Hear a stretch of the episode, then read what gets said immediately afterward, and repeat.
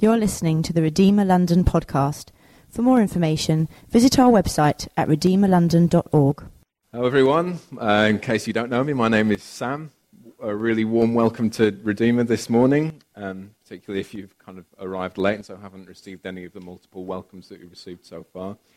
Um, this morning is a great privilege for me to be preaching the final sermon in our series through the Old Testament book of Nehemiah. Uh, we entitled this book uh, A Tale of Two Cities.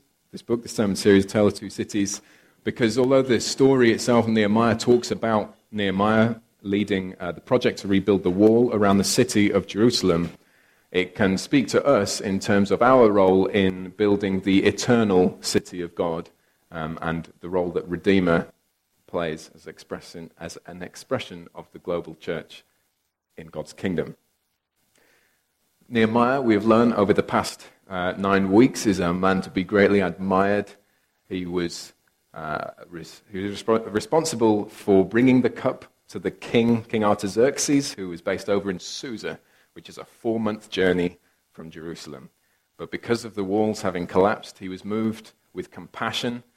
He prayed and he went across, traveled for four months to Jerusalem and led an incredible building project which rebuilt the wall in record time.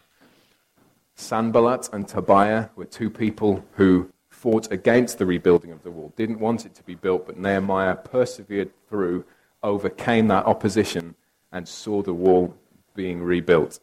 He established means by which the people could become self sufficient and the poor were fed and clothed and sheltered. But then, more than that, he developed means by which they could be supported spiritually as well, inspired them to uh, read the Bible and re-establish the ancient traditions. And then probably the climax was Nehemiah chapter 10, where the people of God themselves committed publicly, we are going to live the way that God wants us to live. And they promised three things. I don't know if you remember a couple of weeks ago, Pete led us through spouse, Sabbath, sanctuary. We're going to commit to marrying within the people of God. Uh, we're going to keep Sabbath, a day of rest, once a week, and we're not going to trade. And we're going to keep the temple as a holy place, which is set apart for the presence of God. And so now we come to the final chapter, the glorious finish to this story. In the Hollywood movie, it would be Nehemiah cheered on by the people for having led them to this place, riding off into the sunset with his beautiful bride, and everyone cheering, and the orchestra reaches its final crescendo final credits roll. Unfortunately, the Bible actually tells real life, not fiction, and the final chapter is nothing at all like that. So um, let's read it together. So in Nehemiah chapter 13, if you've brought Bible or you've got your phone, um, I'm just going to read it.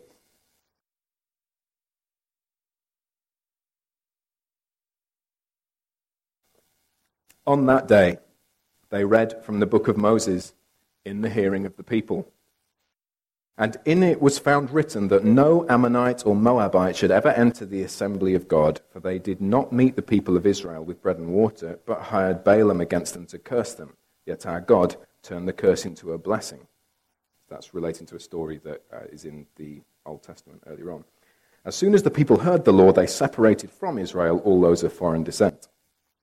Now, before this, Eliashib the priest, who was appointed over the chambers of the house of our God, and who was related to Tobiah, prepared for Tobiah a large chamber where they had previously put the grain offering, the frankincense, the vessels, and the tithes of grain, wine, and oil, which were given by commandment to the Levites, singers, and gatekeepers, and the contributions for the priests. While this was taking place, I was not in Jerusalem, for in the thirty second year of Artaxerxes, king of Babylon, I went to the king. And after some time I asked leave of the king and came to Jerusalem. And I then discovered the evil that Eliashib had done for Tobiah, preparing for him a chamber in the courts of the house of God. And I was very angry, and I threw all the household furniture of Tobiah out of the chamber. Then I gave orders, and they cleansed the chambers, and I brought back there the vessels of the house of God with the grain offering and the frankincense. I also found out that the portions of the Levites had not been given to them, so that the Levites and the singers who did the work had fled each to his field. So I confronted the officials and said, Why is the house of God forsaken? And I gathered them together and set them in their stations. Then all Judah brought the tithe of the grain, wine, and oil into the storehouses. And I appointed as treasurers over the storehouses Shelemiah the priest, Zadok the scribe, and Pedaiah of the Levites, and as their assistant, Hanan the son of Zaccur, son of Mattaniah, for they were considered reliable, and their duty was to distribute to their brothers. Remember me, O my God, concerning this, and do not wipe out my good deeds that I have done for the house of my God and for his service.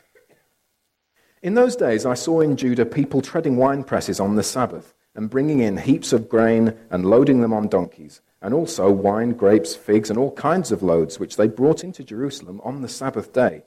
And I warned them on the day when they sold food.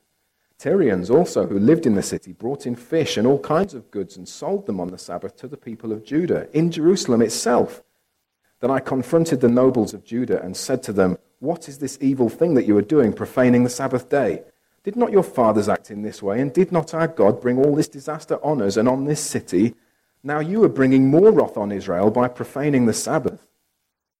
As soon as it began to grow dark at the gates of Jerusalem before the Sabbath, I commanded that the doors should be shut and gave orders that they should not be opened until after the Sabbath.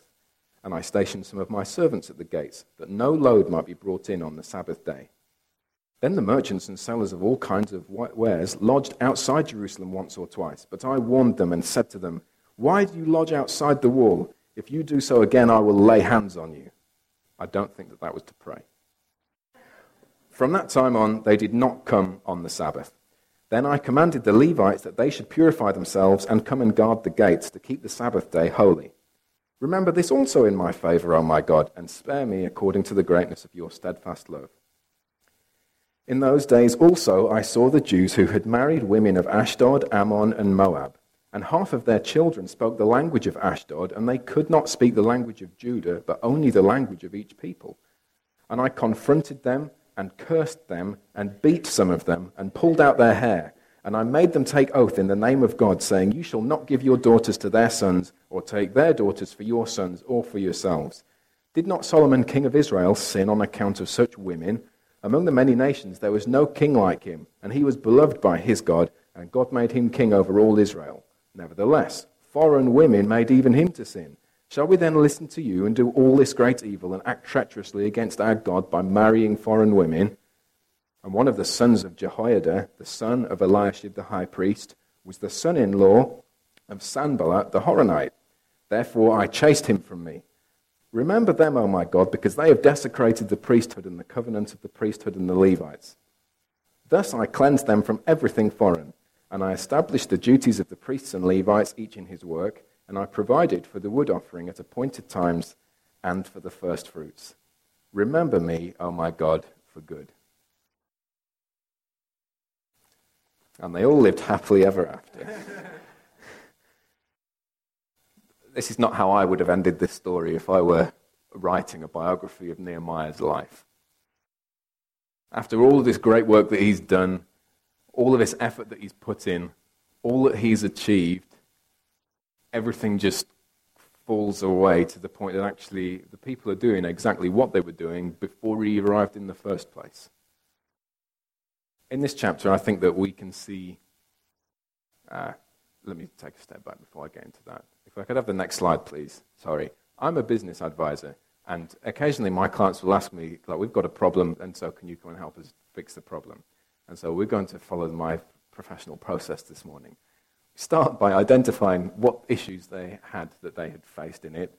We will then look at those and assess them and do some good old fashioned root cause analysis to work out what is the root cause behind it all. And then that will inform us what the solution is and therefore what we can learn from it. Does that all make sense? Yes. So I, have identified four issues which are in this chapter, which will show us what it was that undid all of Nehemiah's good work. Uh, I'll try and signpost us through it so it should make sense. The first is this Nehemiah went away. I don't know if you noticed at the start, it said that the king called him, and so he went all the way back to Susa, four month journey, stayed there, and then after some time, then traveled all the way back. And all of this stuff that happened, happened while he was away. So Nehemiah left, and because he wasn't there, then the people fell back into what they were doing before.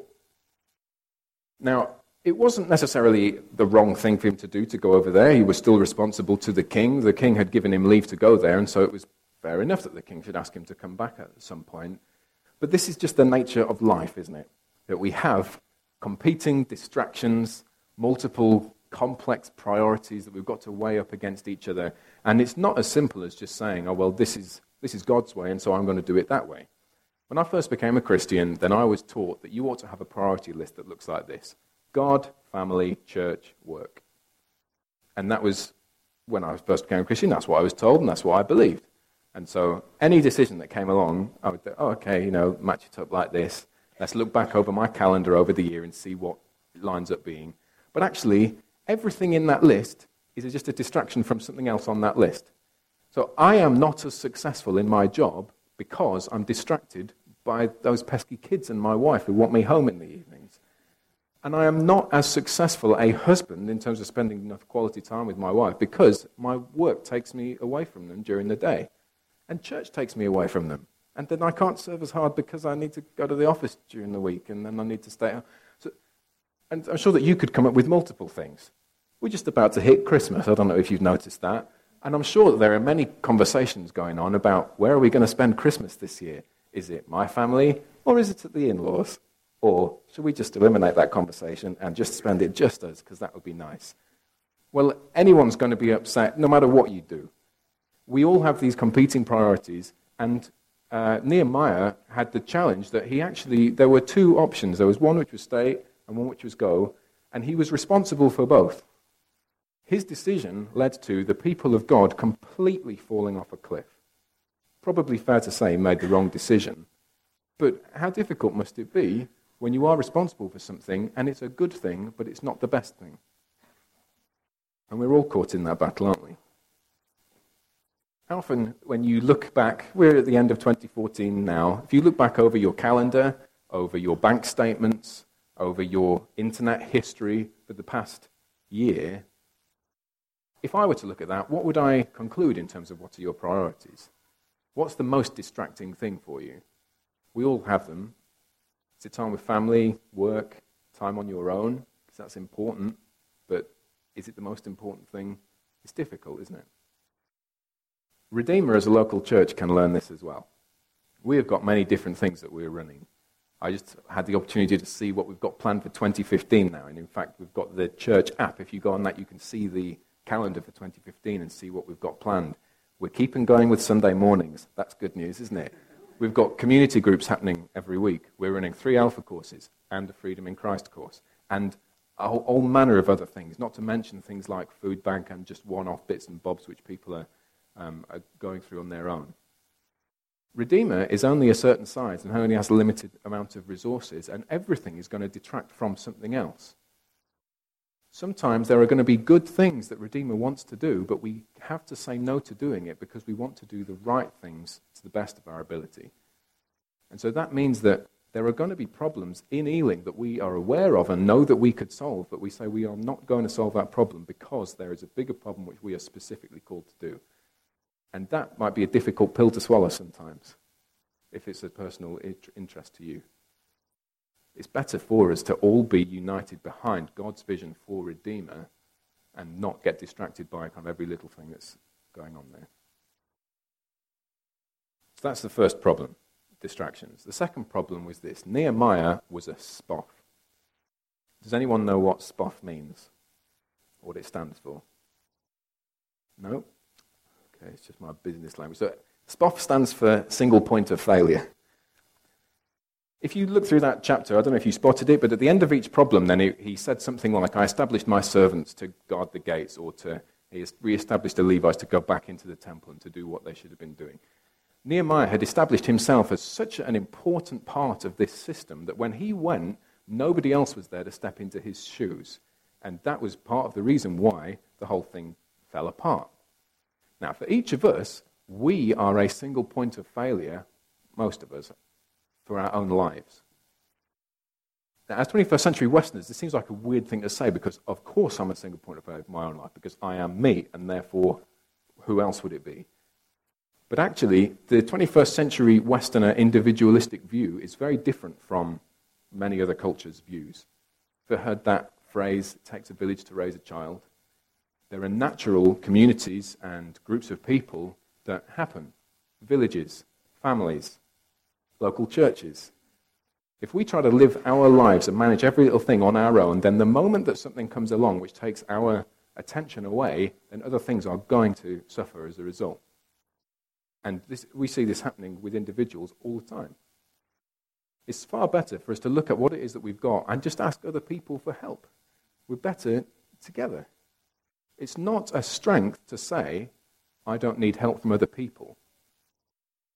Think about it like this I work for a firm uh, which we just had our financial statements last week, so I know I can say this.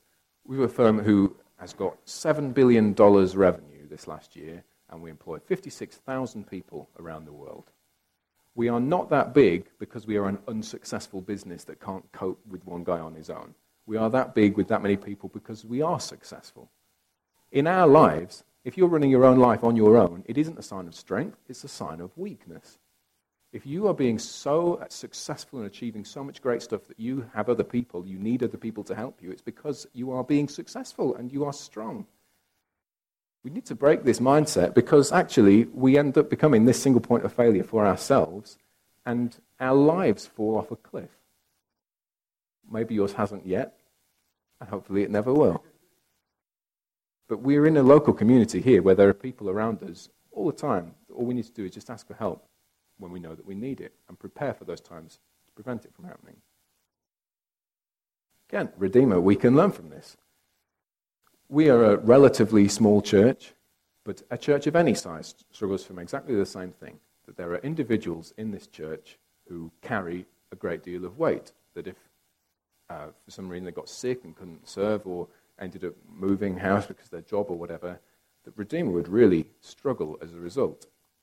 The most obvious example of this is that Pete is our only full time paid member of staff. We don't have anyone else like that. Now, he has, is not here this morning.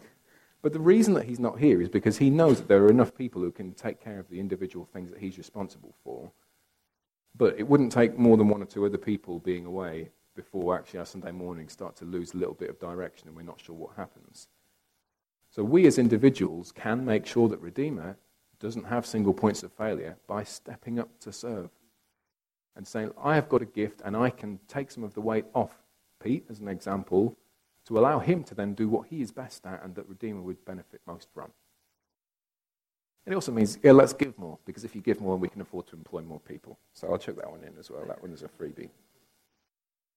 So, two problems distractions, Nehemiah was a single point of failure. Third problem enemies and opposition. I don't know if you spotted in that chapter, there were two people who were leading uh, the rebellion against the building of the wall, which was Sanballat and Tobiah. There were two people in this chapter who were mentioned specifically who were Sanballat and Tobiah. Why are they still around? Living inside Jerusalem, protected by the wall that they were trying to stop being built. It doesn't make any sense. Why would Nehemiah build a wall and then allow the enemies to then live inside his city? Those enemies should have been kicked out and told never to come back. Because if they hadn't, then maybe some of this stuff wouldn't have happened. We do this all the time as well. In 1 Peter chapter 5 and verse 8, then the devil is described as a prowling lion, just waiting behind every corner in our life to pounce on us and take us down. He's just waiting for our eyes to just be distracted the tiniest little bit. And if we don't kick out enemies when we encounter them, then he will take advantage of every single one of those situations. In Matthew chapter 5, at the back end of that, then Jesus talks about temptation and he says, If it is your hand that's causing you to sin, then chop it off. If your eye is causing you to sin, gouge it out because it is better for you to not be led into sin, but then to have the rest of eternity without an eye. This is a bit of a challenge. It, I don't think it's talking to us about actually plucking out your actual eye, but it, it talks about a radical amputation of things which tempt us. So if for you temptation comes because you're on the internet then hey, check out your computer. Oh no, internet's a human right. I don't care. It's, there are so many things. We know what we struggle from ourselves better than anyone else. Oh, God, God.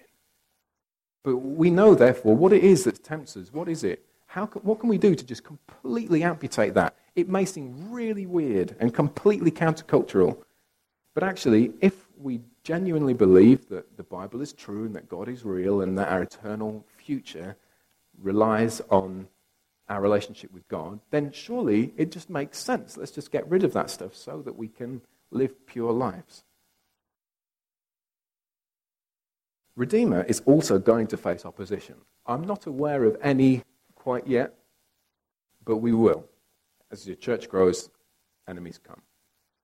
And many of them will be outside the church, and some of them will be inside. Because people come along and attend, and then don't like what's being said, and so start to mutter. And then start to gather a little group around themselves, and then start a little group that then meets separately, and then ultimately the church splits. We're not there yet, I really don't think. But maybe there are people in this room who are actually, unwittingly perhaps, ready to take Redeemer down because we don't do things enough. Why don't we preach about Israel? Why don't we spend just extended amounts of time speaking in tongues? Why don't we completely take away all of this stuff about reading the Bible and instead go out and do social action? These are some of the things that people might think and people have thought in the past. Maybe you're the one. What should we do with these enemies? The Bible talks about the people of God being like a flock of sheep, and Jesus is our shepherd. If a wolf enters the pack of sheep, the right thing to do is not welcome the wolf in and try and make them as welcome as possible. It's kill the wolf.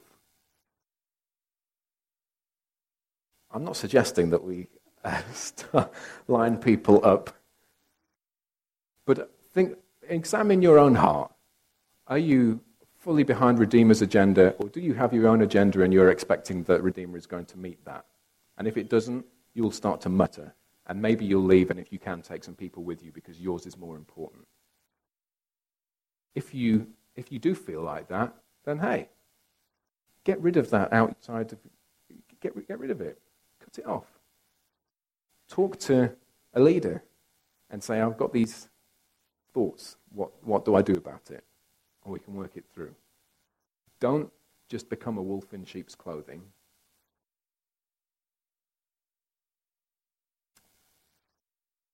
Okay, so three problems. There is a lot to talk about on that one. I just talked about in two minutes, so um, discuss it in community groups. Um, so, distractions is no one problem. Nehemiah was a single point of failure, is a second problem. The third problem is that he allowed enemies to stay in the city. The fourth problem is not actually something that happened while Nehemiah was away. It is what happens when Nehemiah comes back. It is fair to say he does not treat the people of God with love and grace and mercy. He is aggressive and violent. And I think it's quite odd because the sins that people were committing aren't things like adultery and murder and horrific things. It's, it's things like somebody was renting a room in the temple which seems like a guy hasn't got a house. Hey, we've got a spare room, move in here. People were getting married within different cultures. Edward and Anugrah, I wonder if you wouldn't mind just quickly standing. And relatively recently, we celebrated the engagement of Edward and Anugrah, but Edward is from the south and Anugrah is from the north. How are we able to? What would you think? Um, but we celebrate this thing. Why would we celebrate it when Nehemiah beat people up and plucked out their beards? I do notice that you shaved, Edward. Perhaps you were anticipating that. I think you look beautiful. now, now, perhaps none of the traditional commentators, by the way, on this chapter seem to question whether or not the people had committed sin, which is interesting there are specific rules in Deuteronomy, which I could have quoted this morning, which actually says that yes, they were breaking specific laws that were set out in Deuteronomy. I don't think that those laws apply now. But at the time, then they were going back certainly against those promises. If you remember Nehemiah 10, then they promised to Sabbath sanctuary. All three of those are broken in that chapter. So Nehemiah was probably right to be angry at them. There is such a thing as righteous anger. And in fact, there is such a thing as righteous anger which leads to violence. Jesus, when he entered the temple and people were trading, was famously violent when he made a whip and whipped them and kicked out the, the um, tables in the temple. If God is doing something, it's probably not wrong. So there's something we can learn there.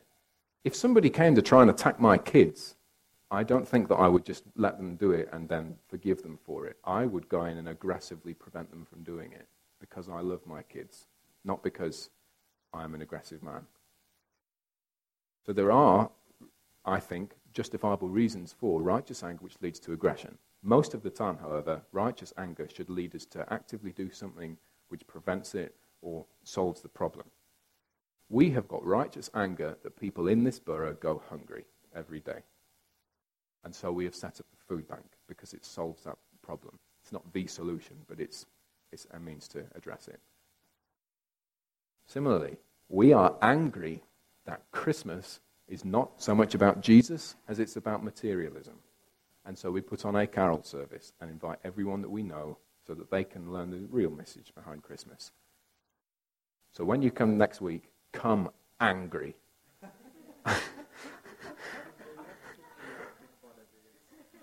Because that's what it, we should be angry about it, and it should lead us to action.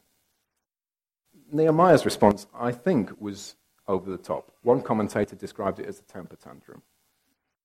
And that's probably not too far off the truth. Okay, so these are our four problems.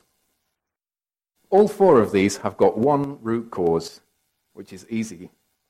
The problem was Nehemiah. All of these things are because of him. He made the wrong decision with what he was distracted by. It was him who was the single point of failure. He could have established leaders, he chose not to. It was him who allowed his enemies to live inside the city and didn't exile them when it happened. And it was him who responded aggressively and violently. The problem in all this is Nehemiah, who was the one who was doing all the good work to get there in the first place. He is his own worst enemy.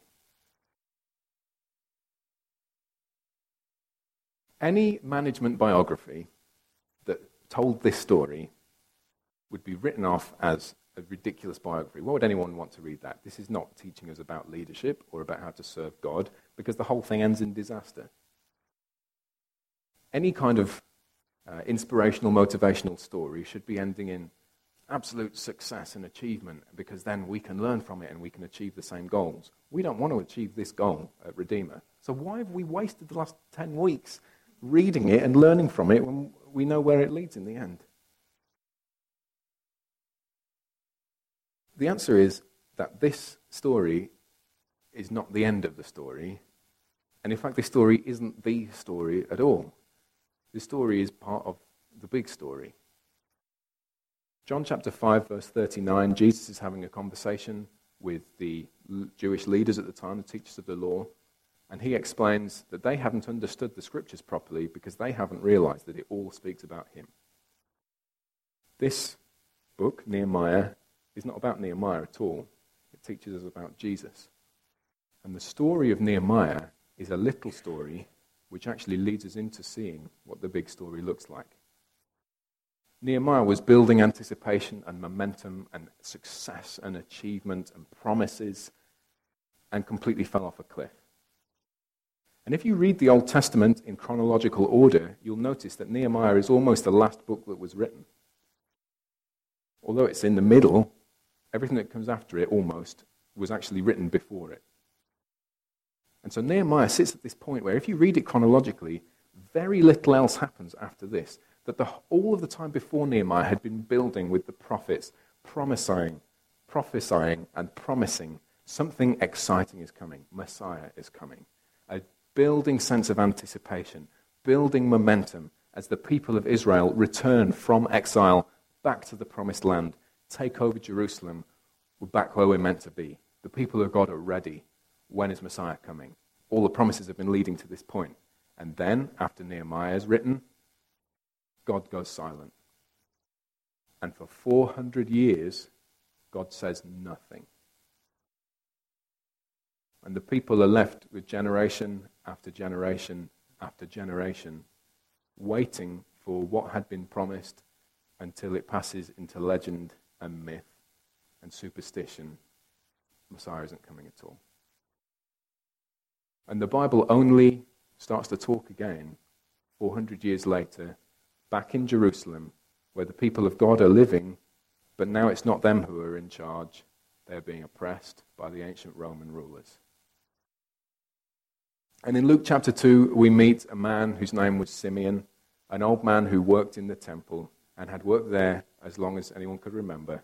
And as a child, he had been given a little promise Before you die, you will meet Messiah. He's coming. And even though everyone else was a bit cynical and had grown up just, everyone thinks this and nobody's ever seen it, for him, he was clutching onto something that as a child he thought this was certainly true. And surely he will come. And just one day when he's in the temple, two teenagers walk in holding a baby. And a whisper drifts down from heaven Here he is.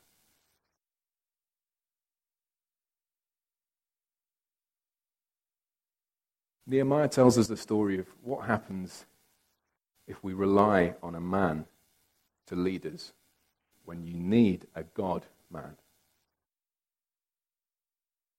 And so this Christmas, when we gather around the crib and look at this little helpless baby, we shouldn't think they is give him golden frankincense and myrrh.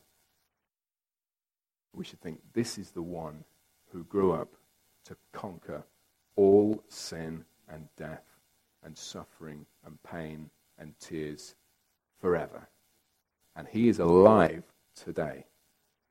It is not Pete who leads our church, as nice as he is, because Pete will fail. Jesus leads our church. He is the great high priest. He is the one who has died once for all, so we don't need to do anything at all. It's Him who has the victory for us. And Redeemer is going to see amazing success and growth, not because of our efforts, but because it's Him who built His church. Yes. Jesus is not the one. On, let me see what I'm going to say. He's not an imperfect leader who's building a physical city who has other priorities to take him away from us. He has got infinite capacity and doesn't get distracted. He is not a single point of failure because he is one in three. And all three of those are eternally victorious, eternally powerful, eternally and infinitely good to us. Hallelujah. He is not one who allows enemies into his house. But in the name of Jesus, we can cast out any demon, any enemy. It's all about him. I forgot to mention, under single point of failure, He's not even one who holds it all for himself, but he establishes us as rulers with him. We sung that song before. He seated me uh, with him forever. We're seated with him in the positions of authority. Oh, what grace. And he is not an aggressive God who deals with sin by punishing us. He took the punishment on himself so that we don't ever have to be punished and can live in his victory forever. How great is our God! In Matthew chapter 26, just before uh, Jesus died at the Last Supper.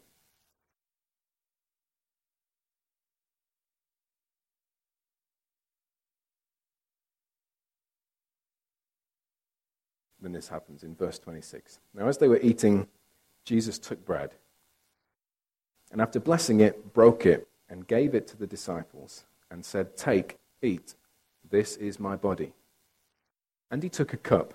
And when he had given thanks, he gave it to them, saying, Drink it, all of you, for this is my blood of the covenant, which is poured out for many for the forgiveness of sins.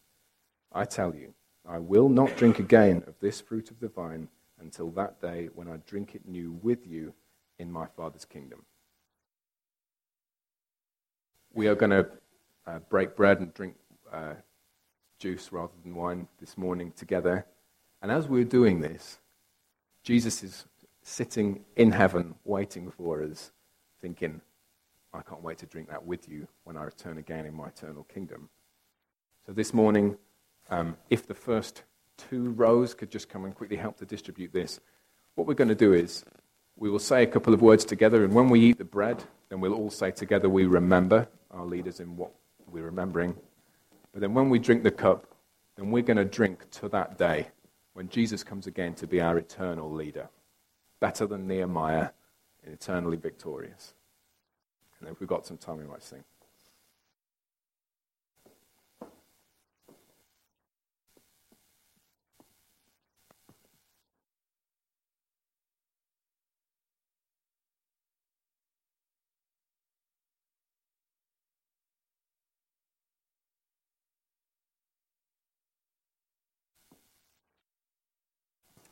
I want to encourage you this morning that taking the bread and wine is something which is restricted only to those members of God's family. So if you are not a member of God's family, I want to say to you, don't eat or drink.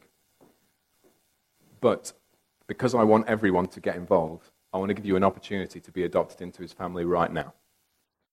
If you have never committed yourself to God and allowed yourself to enter into a relationship with Jesus, or even if you feel like it's just been going cold and you want to recommit yourself, I'm going to give us an opportunity this morning. We're all going to stand, but if you've never done that before, then this morning is a time where you can stand and say, I am part of the family of God. I'm excited to be called on to adventure with Him because it's in Him that we have the victory, and it's in Him that our lives have destiny and purpose and meaning. So, shall we all stand together? And if that's you for the first time, then please come and grab uh, me or Mark at the end of the service. That would be great.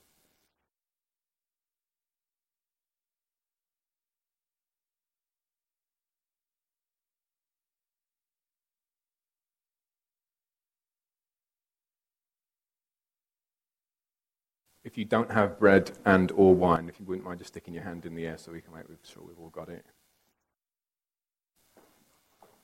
Okay, I'm going to say a few words and if you could just respond all together, we'll say, We remember, and we'll take the bread.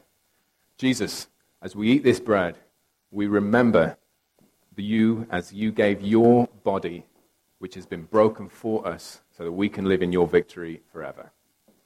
We remember.